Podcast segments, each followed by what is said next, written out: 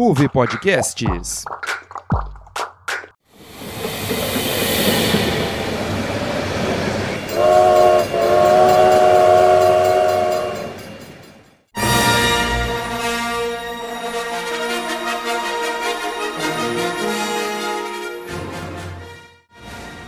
Há muito tempo, em uma galáxia muito, muito distante, a equipe do podcast Estação Retrô se organizava em uma resistência a fim de desejar as boas-vindas a seus viajantes, e assim trazer a justiça e derrotar o Império.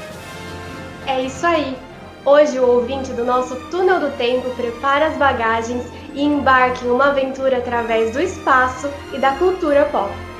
No episódio 4 de sua segunda temporada, o Estação Retrô aproveita a onda do mês do Orgulho Nerd e comemora as datas que dão força a milhares de fãs espalhados pelo mundo. Sim, viajante! A edição de hoje vai explorar todos os filmes da franquia Star Wars, também conhecida no Brasil como Guerra nas Estrelas, passeando desde a trilogia original até os últimos filmes lançados. Eu sou a Carolina Dallavecchia. E eu, Isabela Calanca. Aperte os cintos e se preparem. No meio da viagem, tome cuidado para não ser levado para o lado sombrio da força, hein?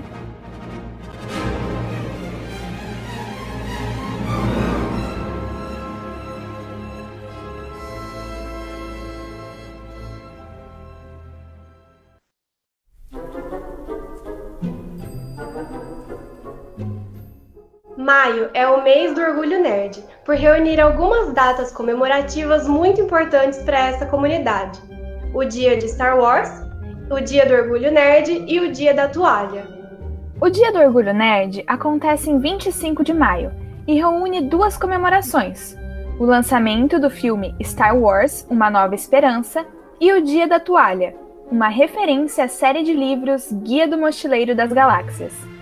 Esse Dia da Toalha é um evento anual que surgiu há exatos 20 anos, após a morte do autor Douglas Adams, quando os fãs decidiram homenageá-lo utilizando o símbolo da toalha. O símbolo da toalha, no caso, é um elemento que tem destaque na série de livros por ser considerado um item básico de sobrevivência. Mas o Dia do Orgulho Nerd em si foi celebrado pela primeira vez há 15 anos na Espanha. Na ocasião, Herman Martinez organizou um evento pelas ruas de Madrid que reuniu cerca de 300 nerds, manifestando seus gostos, direitos e deveres. Anos depois, as comemorações já estão espalhadas por todo o mundo. A outra celebração de maio está relacionada com a série de filmes tema do programa de hoje, o Dia de Star Wars, mais lembrado por seu título em inglês, o Star Wars Day. 4 de maio foi a data escolhida por conta de um trocadilho de duas expressões em inglês. A primeira é May the 4th, que se refere literalmente à data 4 de maio, e tem uma sonoridade semelhante à frase May the Force be with you, ou em português, que a força esteja com você, que é famosa por ser dita diversas vezes pelos personagens da franquia. O trocadilho foi usado pela primeira vez em 1979, quando os membros do Partido Conservador Britânico publicaram uma propaganda no jornal London Evening News que dizia May the Force be with you, Maggie. Congratulations! A tradução não literal da frase seria que a força esteja com você, Maggie. Parabéns! E o intuito da propaganda era parabenizar Margaret Thatcher por ter sido a primeira mulher eleita para o cargo de primeira-ministra britânica. Mas a comemoração do Star Wars Day só se tornou grandiosa e anual após 2011, quando os fãs Sean Ward e Alice Quinn organizaram um encontro em Toronto, no Canadá, incluindo a exibição dos filmes, um concurso de fantasia e um jogo de perguntas sobre os fatos da trilogia original.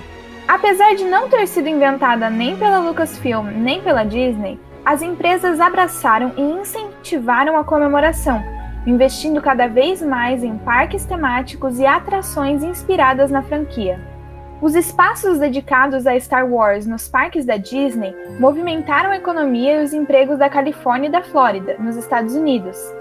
Tanto que a Assembleia Legislativa da Califórnia já até votou pelo reconhecimento oficial do dia 4 de maio como Dia de Star Wars.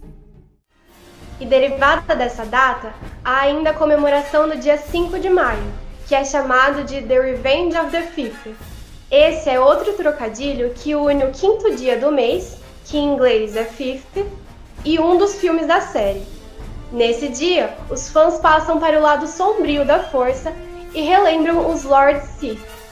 Bom, mas falando sobre a saga em si, o primeiro filme de Star Wars foi lançado em 1977, sendo criado por George Lucas. Foi difícil vender a história de ficção científica espacial. No começo, ela foi apresentada para empresas como Universal, Warner e United Artists, mas foi rejeitada por todas até ser aceita pela 20th Century Fox. No entanto, essa aceitação só ocorreu pela intervenção do chefe de recursos criativos da empresa, Alan Ladd Jr. E no acordo, o George Lucas ficou com os direitos para uma possível sequência do filme e todo o merchandising feito a partir deles. Durante o processo de produção, o roteiro e os personagens foram rascunhados e alterados várias vezes. No meio disso tudo, Luke Skywalker chegou a ser um general de 60 anos e o seu sobrenome seria na verdade Starkiller, enquanto Han Solo seria um alienígena verde. Depois de o script ficar pronto, ele era grande demais para apenas um filme, então George Lucas utilizou apenas um terço da história, deixando o resto para as duas futuras continuações que conceberam a trilogia original de Star Wars. Para tornar realidade esse enredo, o estúdio aprovou um orçamento de aproximadamente $8 milhões, e mesmo assim, George Lucas precisou fundar a sua própria empresa para fazer os efeitos especiais, a Industrial Light and Magic, ou na tradução, Indústria de Luz e Magia. O início das filmagens aconteceu apenas um ano antes do lançamento, na Tunísia, que foi a localização para cenas do planeta Tatooine. Muitos problemas foram enfrentados durante as gravações, como o calor e as tempestades de areia. Mas o pior, provavelmente, era que a equipe e o elenco não acreditavam no sucesso do que estava sendo filmado. E no fim, por causa dos contratempos, o orçamento final chegou a $11 milhões.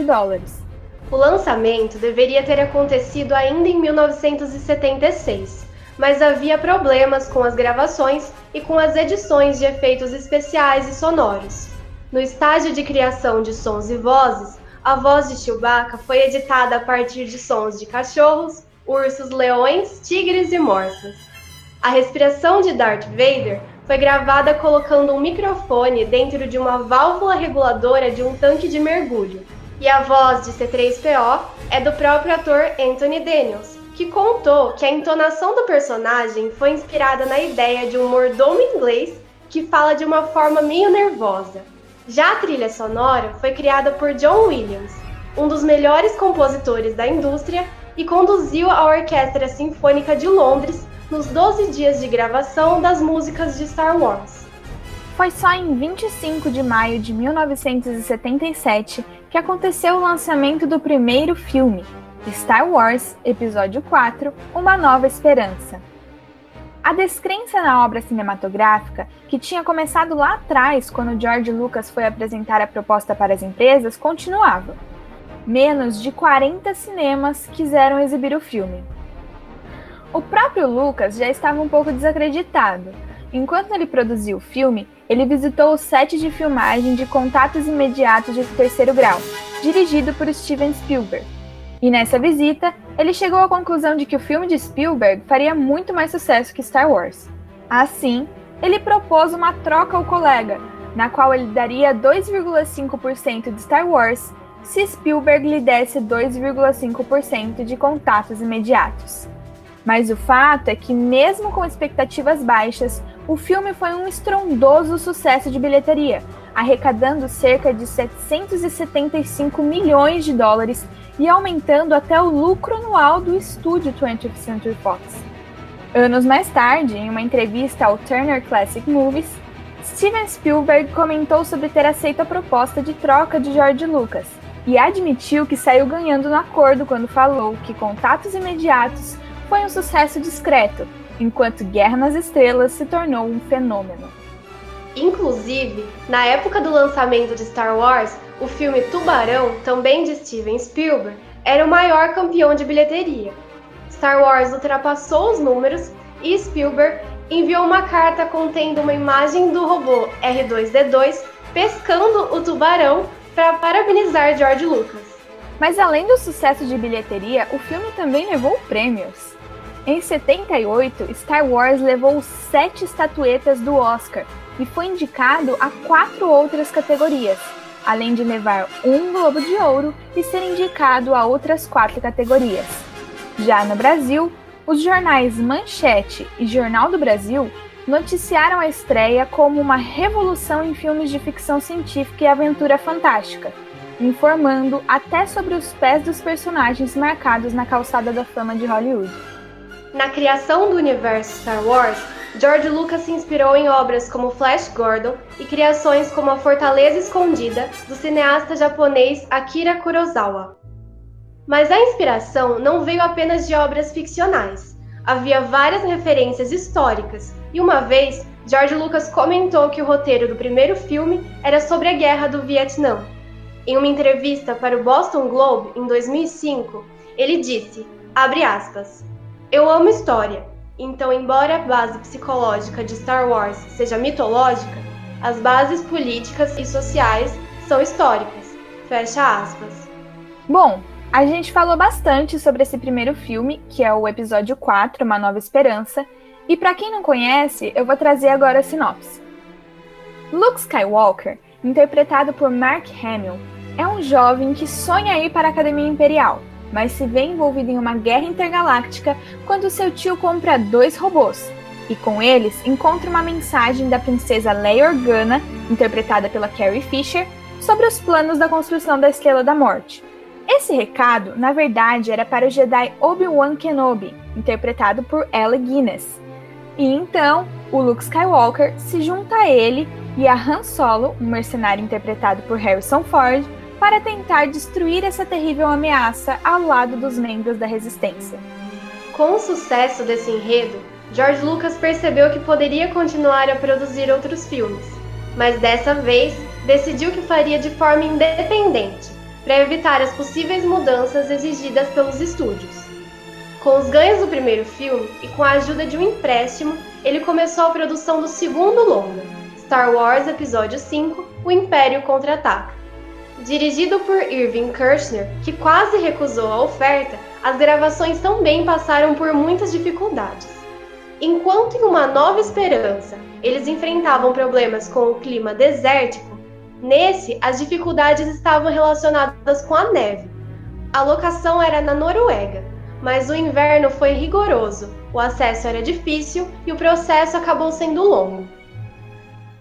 No episódio 5, O Império Contra-Ataca, as forças imperiais comandadas por Darth Vader, interpretado por David Prowse e James Earl Jones, lançam um ataque contra os membros da Resistência que são obrigados a fugir. Darth Vader planeja levar Luke Skywalker para o lado sombrio da força, mas o protagonista está tentando encontrar o Mestre Yoda, que poderá ensiná-lo a dominar a força e torná-lo um cavaleiro Jedi.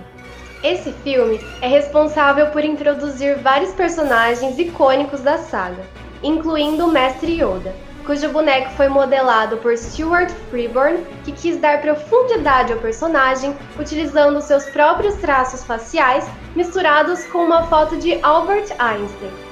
Além do Mestre Yoda, Darth Vader também tem mais aprofundamento dentro dessa trama.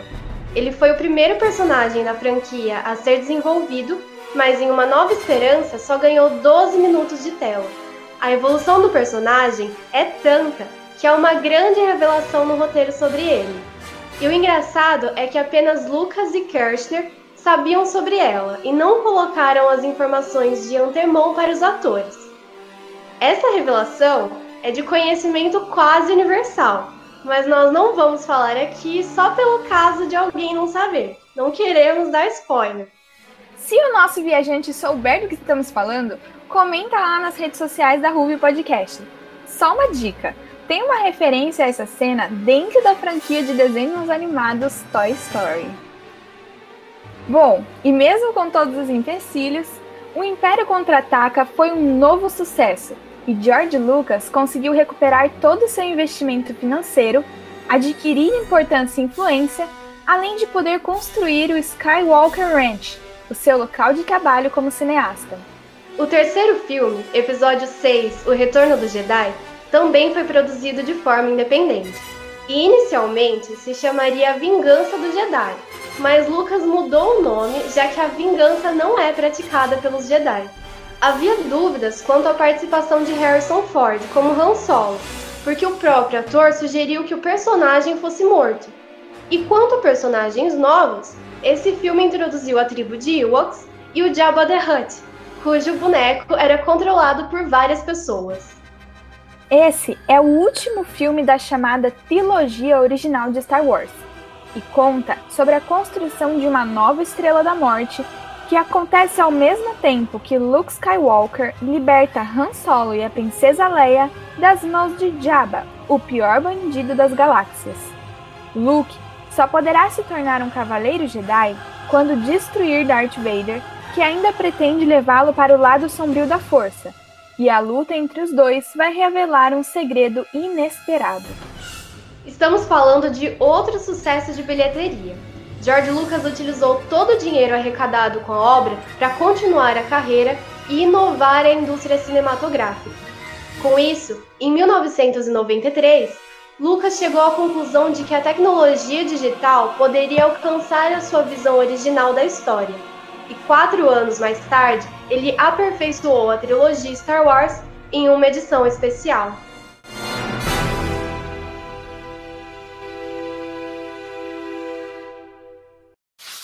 Olá, ouvinte do Estação Retrô! Você conhece o programa Floreios e Borrões? O programa literário do Núcleo de Entretenimento da Ruv Podcasts? Nós conversamos um pouco sobre algumas obras da literatura, comentamos resenhas e geramos polêmicas sobre personagens e finais controversos. No último episódio, nós falamos sobre a série Fazendo Meu Filme, um clássico romance adolescente escrito pela Paula Pimenta, que se não te tirar de uma ressaca literária, eu não sei o que vai. É isso mesmo. Então segue a gente lá no Spotify para não perder nenhum novo episódio. E também aproveita para ir no nosso Instagram, @RuvBauru, e no Facebook, Ruv Podcasts. Fala galera que escuta o Estação Retrô, tudo bem? Passando por aqui para te fazer um convite especial. O Arquibancada acabou de liberar mais um programa para você ficar por dentro de tudo que rola no nosso futebol.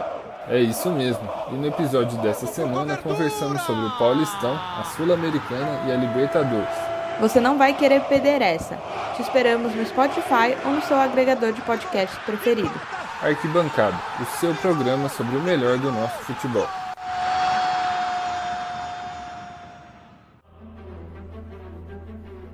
É, e 22 anos depois do lançamento do primeiro filme, George Lucas introduziu o episódio 1, A Ameaça Fantasma, que marcou o início da segunda trilogia.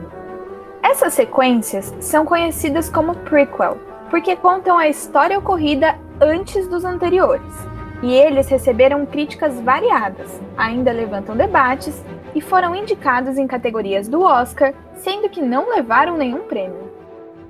Os diálogos, o roteiro e o uso de computação gráfica foram pontos considerados negativos dentro da segunda trilogia. Além disso, até o papel do novo personagem, Jar Jar Binks, foi criticado negativamente. Anos mais tarde, os atores e o próprio George Lucas ainda precisavam responder perguntas inconvenientes sobre a queda da qualidade dos filmes. Natalie Portman, que interpreta Padmé, disse que a maior dificuldade é que os fãs ficaram muito empolgados com os novos lançamentos e, no fim, se desapontaram. 20 anos depois do lançamento do episódio 1, lá em 2019, George Lucas defendeu os filmes numa entrevista para o site oficial de Star Wars, dizendo, abre aspas, os filmes foram projetados para crianças de 12 anos. Eu disse isso desde o início e nas primeiras entrevistas que fiz para Uma Nova Esperança. É que eles eram tão populares com todo mundo, que todo mundo se esquecia disso. Então, quando voltei para fazer A Ameaça Fantasma, foi 20 anos depois. Então, se você tinha 10 anos quando viu Uma Nova Esperança, teria 30 anos quando viu A Ameaça Fantasma. Então, você não era mais uma criança. Acho que você ficou meio envergonhado e o que achou que era um filme realmente fantástico para um garoto de 12 anos, não foi tão bom para um adulto. Acho que essa foi a principal causa da queda dos episódios 1, 2 e 3. Fecha aspas.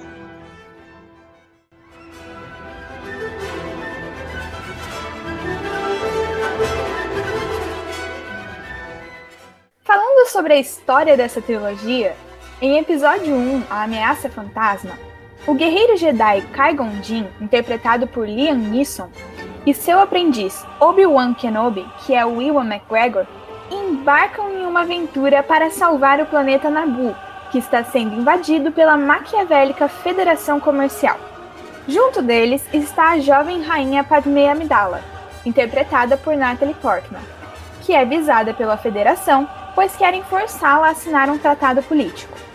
Eles precisam viajar por diversos planetas para tentar salvá-lo de Darth Sidious, interpretado por Ian McDiarmid, um demoníaco líder da Federação que é conhecido como Ameaça Fantasma por sempre surgir em imagens tridimensionais. No meio do caminho, eles encontram um menino de 9 anos chamado Anakin Skywalker, e Qui-Gon Jinn deseja treiná-lo para se tornar um Jedi, já que ele tem todas as qualidades para isso.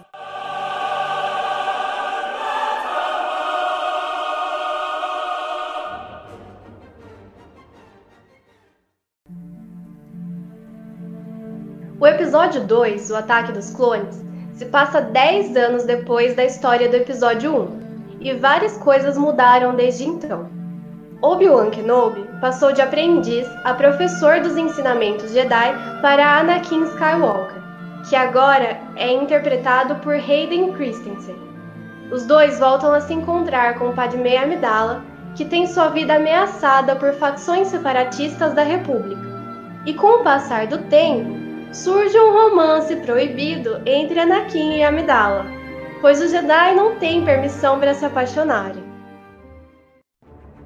Já no último filme da segunda trilogia, o episódio 3, A Vingança do Sith, as guerras clônicas estão em pleno andamento, e as diferenças entre o Conselho Jedi e o Chanceler Palpatine aumentam cada vez mais. No meio disso tudo, Anakin mantém um elo de lealdade com Palpatine e se aproxima cada vez mais de Darth Sidious, por promessas de grandeza. Assim, ele se torna o temível Darth Vader, e juntos eles tramam um plano para aniquilar todos os Cavaleiros Jedi. Em 2012, a Disney comprou a empresa de George Lucas, a Lucasfilm, e então começou a lançar os novos filmes pertencentes ao universo de Star Wars, dando origem a uma terceira trilogia.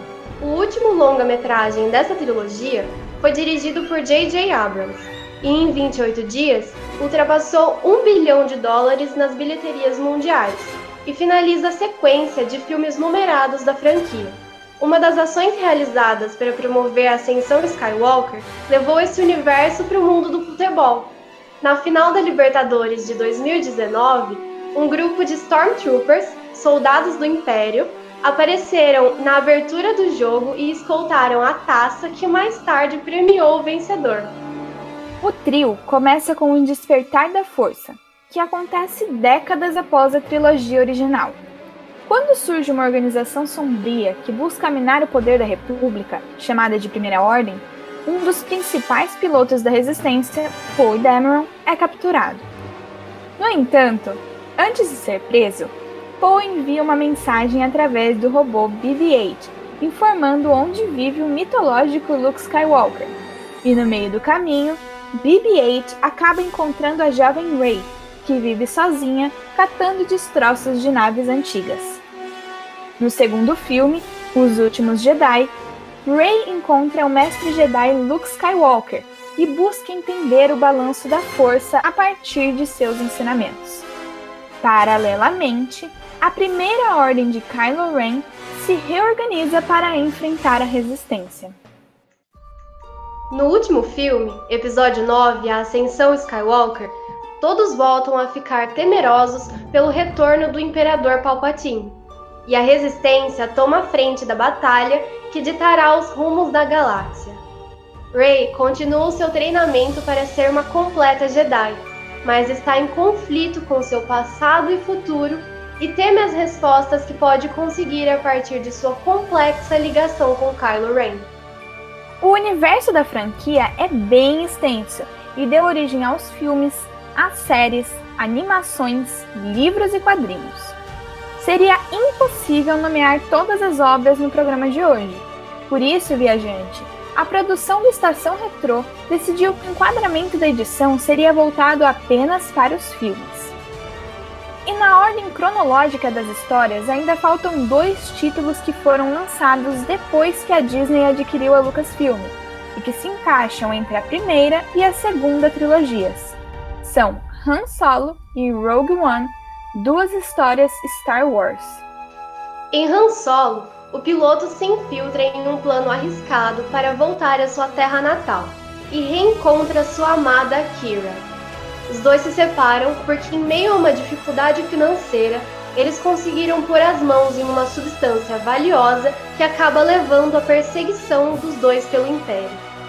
Em Rogue One, a personagem Jyn Erso foi criada por Saw Gerrera, após ser separada de seu pai Galen, devido à exigência do diretor Krennic que ele trabalhasse na construção da Estrela da Morte.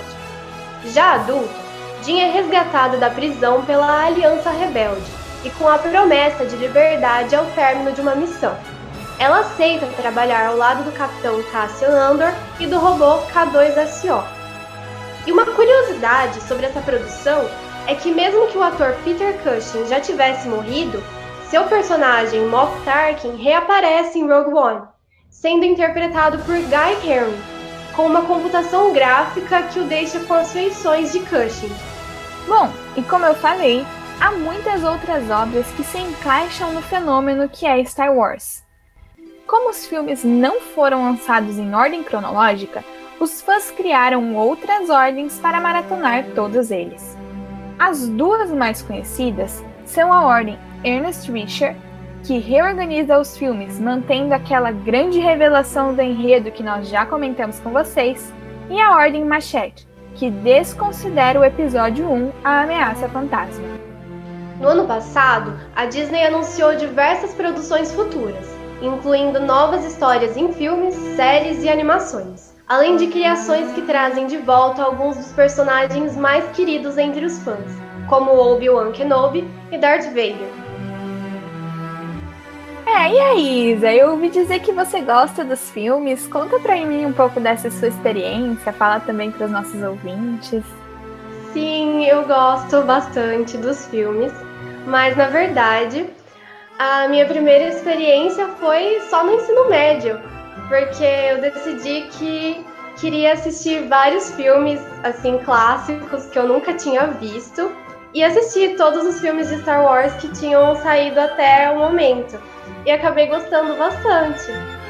Aí, desde então, eu tenho acompanhado. Mas, como você já disse antes, é um universo muito grande mesmo. Então, é impossível saber de tudo. Eu acompanhei os filmes, mas assim, não consumo quadrinho, animação e tal. E você, qual é a sua experiência? Bom, a minha experiência com Star Wars é bem breve. O meu irmão, ele teve uma ideia assim semelhante à sua de querer assistir vários filmes clássicos que ele não tinha assistido.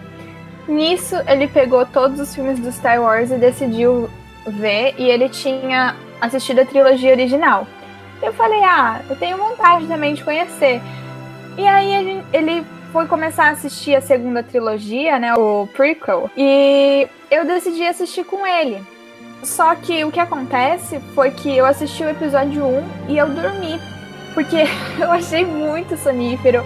Eu sei que é o filme que as pessoas menos gostam, então eu acho que não foi um bom começo, mas eu assisti A Ameaça Fantasma, eu dormi no meio do filme, assim, ronquei. E aí, quando eu fui assistir o episódio 2, eu tinha que perguntar a cada 5 minutos o que estava acontecendo, porque eu não estava entendendo nada. Eu só sei que começou uma comédia romântica ali entre o Anakin e a Padmé. E, enfim, essa foi a minha experiência com Star Wars. Foi muito breve, como eu falei. E tenho vontade de conhecer os outros filmes, talvez começar pela trilogia original e talvez ter uma experiência melhor e mais prolongada. Eu acho que sim, você tem que insistir e começar pela trilogia original, porque o Ameaça Fantasma é realmente bem criticado, e principalmente pelo romance mesmo entre o Anakin e a Padmé, que eu pessoalmente acho as cenas bem ridículas. Acho que não deveria ter tido esse esse foco. Enfim, eu sei que o George Lucas já defendeu essas cenas. Mas enfim, assiste sim, é muito bom. Começa pelo comecinho, você vai gostar. Vou dar uma segunda chance.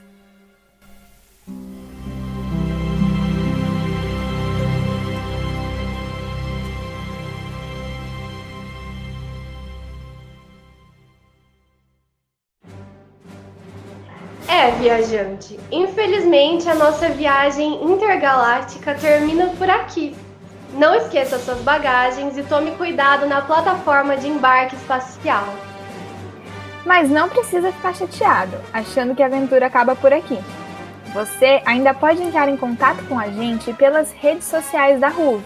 No Facebook e TikTok, nós somos Ruv Podcasts. E no Instagram, somos @RuvBauru.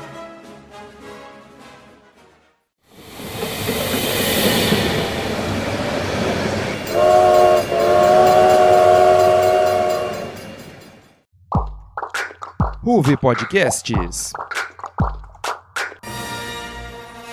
Este é um programa do Núcleo de Jornalismo da Ruv Podcast. Pauta por Lê Garcia, reportagem por Isabela Calanca, roteiro por Carolina Dallavecchia, locução por Carolina Dallavecchia e Isabela Calanca, edição de som e produção por Lê Garcia e edição geral por Carolina Dallavecchia. Eu sou Isabela Calanca. E eu, a Carolina Dallavecchia. Nós partimos dessa aventura ao som da música tema de Star Wars, Uma Nova Esperança. Não perca a próxima viagem que sai direto do Estação Retrô. E que a força esteja sempre com você.